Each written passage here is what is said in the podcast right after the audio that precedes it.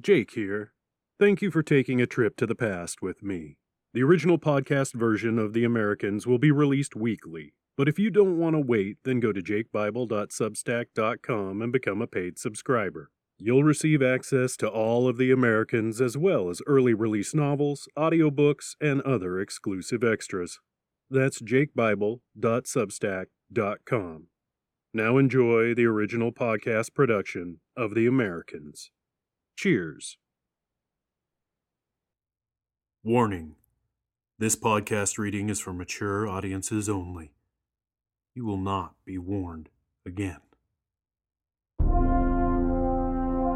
Welcome to the podcast reading of Jake Bible's The Americans, Book 2 in the Dead Mech Apex Trilogy. The Americans is a sidequel to Dead Mech, meaning it takes place simultaneously with Book 1. You can listen to this novel first or start with Dead Mech. Go to jakebible.com for more information on this podcast, Dead Mech, and other fiction by Jake Bible. Enjoy.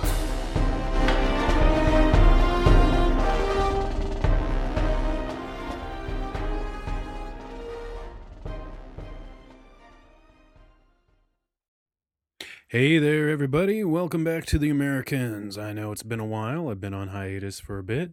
Life gets in the way sometimes. You know just how that is. Basically, I didn't have a recording set up for a couple months, so now I do. Isn't this exciting? I'm glad you guys stuck with me for that. It was only 2 months. That's shorter than when TV seasons go on hiatus, so I hope everybody was able to hold it together and not freak out. Anyway, welcome back. I've been busy doing all the edits on The Americans manuscript. It will be out by Halloween, so be on the lookout for announcements there. And once I say so, just, hey, spread that word. Let's get The Americans sold out there. That would be outstanding. Having Dead Mech out there and then the sidequel, The Americans, that's great. Hopefully it'll really catch on. That would be outstanding. What else is there really to say, you know? There isn't a whole lot. Life's just been unbelievably busy. There just hasn't been any time for recording, hasn't been any time for editing, barely any time for writing, but I've had to kind of push through and get that going. I think really, all there is to say, oh, I know, hey, 31 Days of Halloween. If you haven't purchased it yet, you should get it, because guess what? Halloween's coming up, people.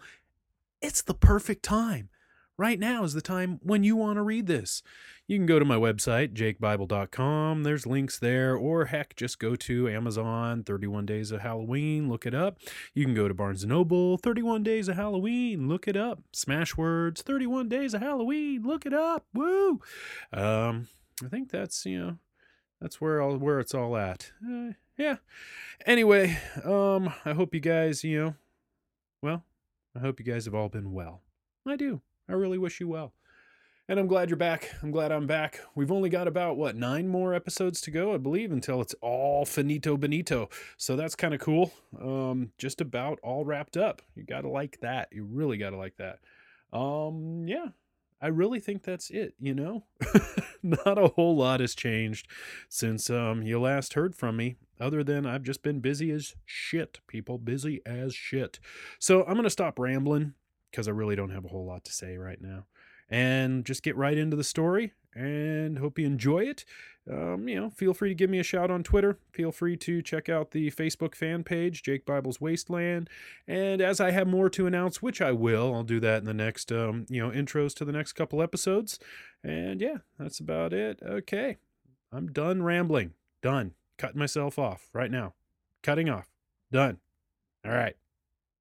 Cheers, y'all. Enjoy. Chapter 26. Zverev's undead body battered at the sealed door.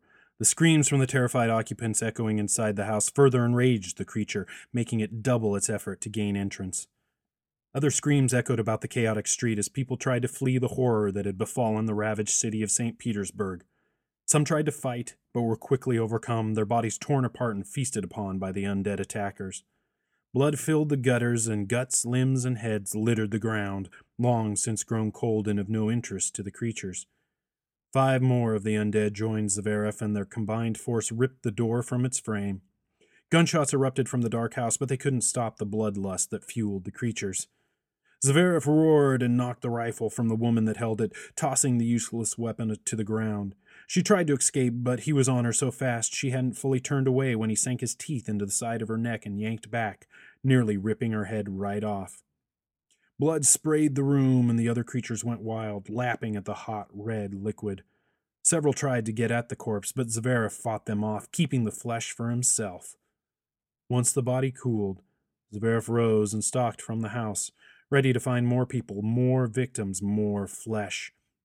Within minutes, the woman's body reanimated, its wounds knitting back together, and she stomped up the stairs to the bedrooms above, some echo in the creature's brain knowing exactly where the rest of the family hid. So you are saying that this nanotech that is inside Miss Walton, Mr. Brenton, and Prince Tartaroff is somehow combined with the virus that creates... Well, for lack of a better word, zombies? General Millman asked. Precisely, General, Beth replied. And not just that, but the 3 have modified the nanotech further, taking elements of biochrome and fusing it with the archaic metals of the UDC, giving the nanobots the ability to morph and reconfigure the host body at their will, or at the virus's will, basically allowing the infected to heal instantly, whether dead or alive. Then they're virtually unstoppable, Colonel Owens exclaimed. How do we counter that? Ghosts, Beth said flatly. Ghosts can manipulate any and all BC. But they have to come into contact with it, Colonel Smithfield stated. That would leave them wide open to infection. True, General Millman agreed, which is why there would need to be teams. Some ghosts could be on point and incapacitate the zombies, while others would wait in the wings to help heal any ghosts infected. Exactly, Beth nodded. Once healed, the ghost's nanotech would be frozen into a permanent state, ending any programming control the viral modifications may have had. Could they still retain the instant healing abilities? Colonel Smithfield asked. Well, possible. It would depend on the skill of the ghost tasked to do the healing, Beth replied. I would say each outcome may be slightly different, but it could be worked out. The 2 colonels looked at each other and grinned. You 2 had better not be thinking of pre-infecting ghosts, the general warned. However, his protest was weak, since the value of such an action was outweighing his misgivings. That is possible also, Beth answered, an inoculation of sorts. This is a lot to think about, Miss Laughlin, the general said, rising and offering his hand. I suggest you get some sleep. I'll have our techs go over the data and see if we can come up with anything else. They'll also be studying the results from the tests on Miss Walton, Mr. Brenton, and His Highness. Beth rose and shook each man's hand. Before I go, have you considered how we will handle the nanotech that is running rampant in North America? That won't respond to ghost manipulation. It's something we'll have to tackle before we get there, but not right now. One crisis at a time, the general answered. Fair enough. Good night, gentlemen. Beth slowly made her way to her quarters and was surprised when she found Billy fast asleep in one of the bunks. Melissa stirred and sat up on one arm. Don't wake him, Melissa whispered. He was a bitch to get to sleep. Wouldn't shut up about how much it hurt getting poked and prodded. Beth grinned. Where's Heather? She's with Al, Melissa grinned. Not having memory of their breakup has turned Prince Pain in the Ass into Prince Charming. I don't know a lot about relationships, Beth said quietly as she pulled off her boots and removed her pants, slipping into the small but cozy bunk waiting for her. But even I could tell those 2 weren't quite done. Tell me about it, Melissa agreed. The sexual tension was a bit thick. Melissa hesitated. You want to tell me what you meant by being only 4 years old?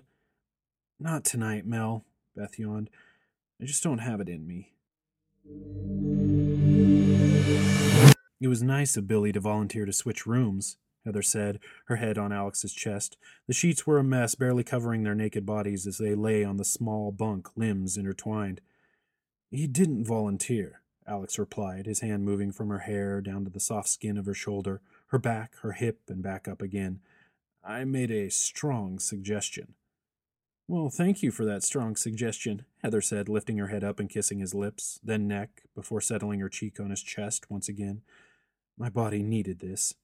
Nothing like good sex to get back in shape after spending most of the day as an undead monster, Alex laughed. Not funny, Heather said, reaching up and tweaking a nipple. Ow, Alex protested weakly, reaching for Heather's nipple. Don't even try it, she warned, slapping his hand away.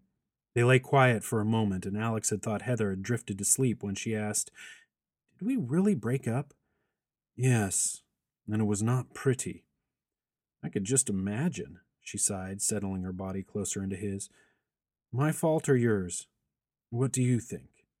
Mutual? Of course. God forbid one of us lets the other get the upper hand. But we never actually got divorced. Nope, and neither of us pushed the issue. We just quit and walked away. I think we were both in shock after what happened to Mel's folks. Guess we knew we couldn't really let each other go. I know I couldn't, Alex sighed, and I'm glad I didn't, Princess. Heather pushed upright and looked deeply into Alex's eyes. That's right, I'm still officially a Russian princess. That you are, with all the rights and privileges, such as these fine accommodations. Alex swept his hand about, indicating the bunk room that was barely 9 meters square. As long as there's a bed, it's fine by me, Heather purred, shifting and straddling Alex's waist. They held each other's gaze for a moment, then kissed deeply, their bodies pressed as close together as possible, trying to become one. Once regal attire, then blood-caked tatters, dragged behind the shuffling undead empress as she made her way through the ravaged winter palace. Her body hunched as she shambled, her head turning at every noise, the predator seeking more food, more flesh to devour. She had already mutilated half of her personal staff, most of them rushing to help her, thinking she'd been injured, not knowing she was death walking. Those that she didn't savage into immobility shambled along behind her as they had before their deaths, their usual sycophantic mumblings replaced by hungry grunts and growls. Somewhere in their rotting brains there must have been the vestiges of their training as they continued to defer to the zombie empress when living flesh was found, allowing her to feast to her fill before they pounced on the body, hoping it was still warm and to their taste. Within hours, all that hid were found, all that ran were tracked down, all that lived died, and soon after rose, joining the rest of the undead creatures that wandered through the many halls of the palace. Zverev's undead eyes didn't blink against the blinding rays of the dawn sun as it broke over the buildings of St. Petersburg, illuminating the offal-filled streets and streams of blood flowing towards the sewer grates. Far off, at the edge of the city, gunfire erupted, and Zverev turned towards the noise, even though it wasn't the sound of food, his brain so hardwired from decades of intense military training that compulsion led him in that direction. After miles of shambling, and the sun bright in the sky, warming his dead flesh and the dead flesh of the other zombies that had joined him as he made his way through the brutalized city streets, Zverev met the first wave of the three's shock troops. Their bullets ripped through his body, shredding him and others about him until the viral nanotech could no longer repair their forms any longer. The shock troops methodically moved from incapacitated zombie to incapacitated zombie, placing one final headshot into each of their brains, ending their existence forever. The nanotech finally drained of energy. Zverev's dead eyes looked up at the shock trooper standing over him, and he tried to move his jaw, to snap at the trooper, but he no longer held the energy to do even that. The trooper pulled the trigger, and Zverev's eyes fixed in place, their search for flesh over.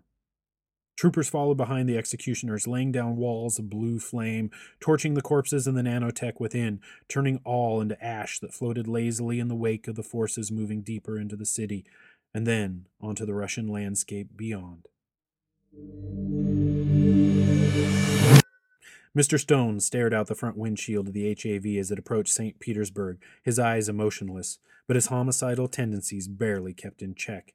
He longed for the chance to test his new abilities, to wage war without fear of death, to crush and kill without worrying about any bureaucratic repercussions.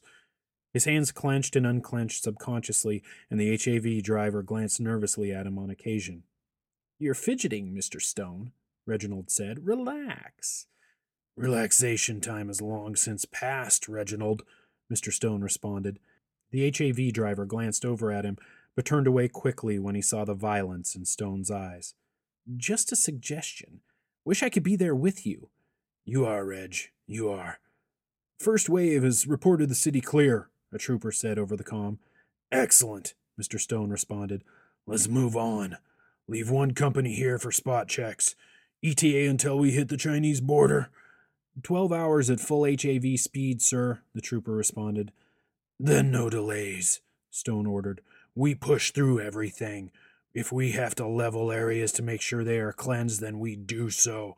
I don't want anything slowing us down. The Jacks have air capabilities, and they will use them soon. We need to be as far along as possible before we engage. Understood, sir.